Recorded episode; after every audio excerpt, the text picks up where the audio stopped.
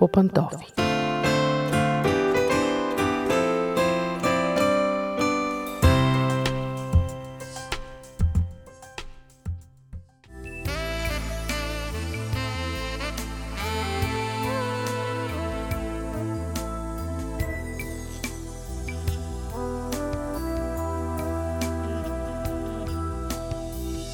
Здравейте, уважаеми слушатели! Започва семейното ни предаване по пантофи. Аз съм Мира и днес ще говорим за доверието в брак. Някои казват, че доверието било по-важно дори от любовта. Други казват, че доверието е неотменна съставна част на любовта. Трети казват, че можеш да обичаш и въпреки това да нямаш доверие – че може да има любов, но доверието да се изгуби, че може да има доверие, но да няма любов и така нататък. Разсъждения всякакви, но всички сме единодушни, че без доверие помежду ни хубава и хармонична връзка не може да има. Липсата на доверие е пагубна, защото доверието обикновено е свързано с верността. Когато кажем, че сме се почувствали предадени от партньора си, почти в 100% от случаите става въпрос за изневяра. И най-страшният удар по доверието обикновено на нас е именно изневярата. Въпреки, че живеем в модерно общество, където се казва, че изневярата не е кой знае какво, че може да бъде нещо мимолетно за една нощ, че няма да разруши връзката, въпреки това тя нанася ужасни рани и най-вече руши доверието. Какво се случва след като доверието изчезне? Обикновено започва ревността, започват проверките. На телефони, на съобщения, рови се в личните вещи, понякога се следи другия, съпоставят се приказките му, търсят се противоречия. И естествено недоверието поражда недоверие.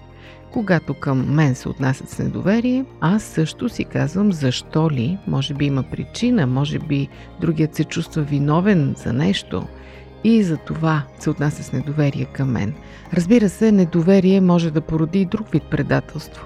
Например, ако откриете, че вашият любим човек има тайна банкова сметка или тайни дългове от вас, натрупани, да кажем, от комар – или някакви тайни приятелства, макар и несексуални, въпреки това, което той ги поддържа от години и ги крие от вас. Въобще всяка тайна нарушава доверието. Къде е ключът към разбирателството и най-вече към доверието в едно семейство? Казват в споделянето. Мълчанието убива доверието, поражда фантазии и ни кара да разсъждаваме съвсем погрешна посока. С други думи, ако нещо ви тревожи в поведението на вашия партньор, споделете го. Просто му кажете. Това ме притеснява. Кажи ми какво има. По-добре да си говорим за неприятните неща, за да ги разрешим, отколкото да ги премълчаваме с години, недоверието да се трупа и в един момент да стане невъзможно връщането обратно. Друго нещо, което е много важно е да си държим на думата. Защото това е другият убиец на доверието не спазените обещания. Да ви обещаят нещо и след това да ви подведат, наистина убива доверието. Освен това, трябва да се научим, може би, да тренираме доверие в най-хубавия смисъл на думата. Не е добре да следим и проверяваме постоянно другия – ако, примерно, една жена е израснала в семейство, където майка й е била постоянна жертва на изневерите на баща й и е била свидетел на това как майка й проверява ризите, бележките, телефона на баща й, тя е много склонна да прави същото, дори нейният съпруг да не дава никакви поводи.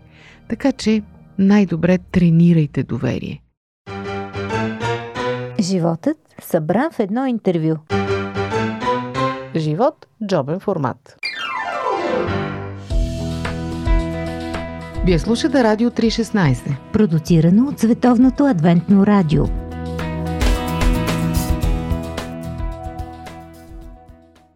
Обаче все пак понякога срив в доверието настъпва. Нека си признаем, безгрешни няма. Както сме били измамвани и доверието ни е било подвеждано, така и ние самите сме подвеждали другите, мамили сме и сме заслужавали отхвърляне. Какво да се прави, когато дойде срив? Отново стигаме до разговора. Обсъдете. Обсъдете дори в подробности срива помежду си. Обяснете си един на друг, разкажете си, споделете мотивите си, защо сте направили или пък не сте направили нещо. След това поискайте прошка и я дайте прошката. Тоест, проявете емпатия, съпричастност към другия. Опитайте се да разберете причините, поради които той е стъпил на криво и е нарушил доверието ви – ако пък сте виновната страна, се опитайте да възвърнете доверието, като започнете да спазвате обещанията си и да правите това, което сте казали, че ще правите. И разбира се, не на последно място прошката. Прошката върви в тандем с поправенето на грешката, но наистина прошка е нужна. Някои хора казват, че веднъж нарушеното доверие прилича на счупена ваза която може да бъде залепена, но никога няма да бъде същата. Други казват, че когато чупите вазата много пъти, накрая не можете да я залепите изобщо. Все пак, вярващите хора имат едно предимство повече. Те вярват, че Божията благодат може да заличи дори пукнатините по залепената обратно ваза. Важното е да се даде прошка, искрено и от сърце – и съответно да не се повтаря грешката. Ако проблема е много дълбок и доверието не може да бъде възстановено, помислете дори за професионална помощ. Понякога дори най-силните, интелигентни и добри двойки не могат да постигнат събиране отново, след като веднъж доверието е било нарушено. Тогава не се страхувайте и не се притеснявайте да потърсите помощта на професионалист. И накрая примирете се, че някакви белези ще останат. Не дейте да очаквате, че всичко ще бъде абсолютно както преди. Дори и малки следи ще има. Но те не са фатални. Дори понякога белезите, които ни напомнят за раните, които сме преживели, са полезни, защото ни пазят от нанасене на нови рани. Тоест, доверието наистина е нещо много крехко. Пазете го, а ако случайно го изгубите, дайте всичко от себе си то да се върне. Защото наистина без доверие помежду ви хармонична, красива и щастлива връзка не може да има. Пожелавам ви доверие от цяло сърце. До чуване до следващия път.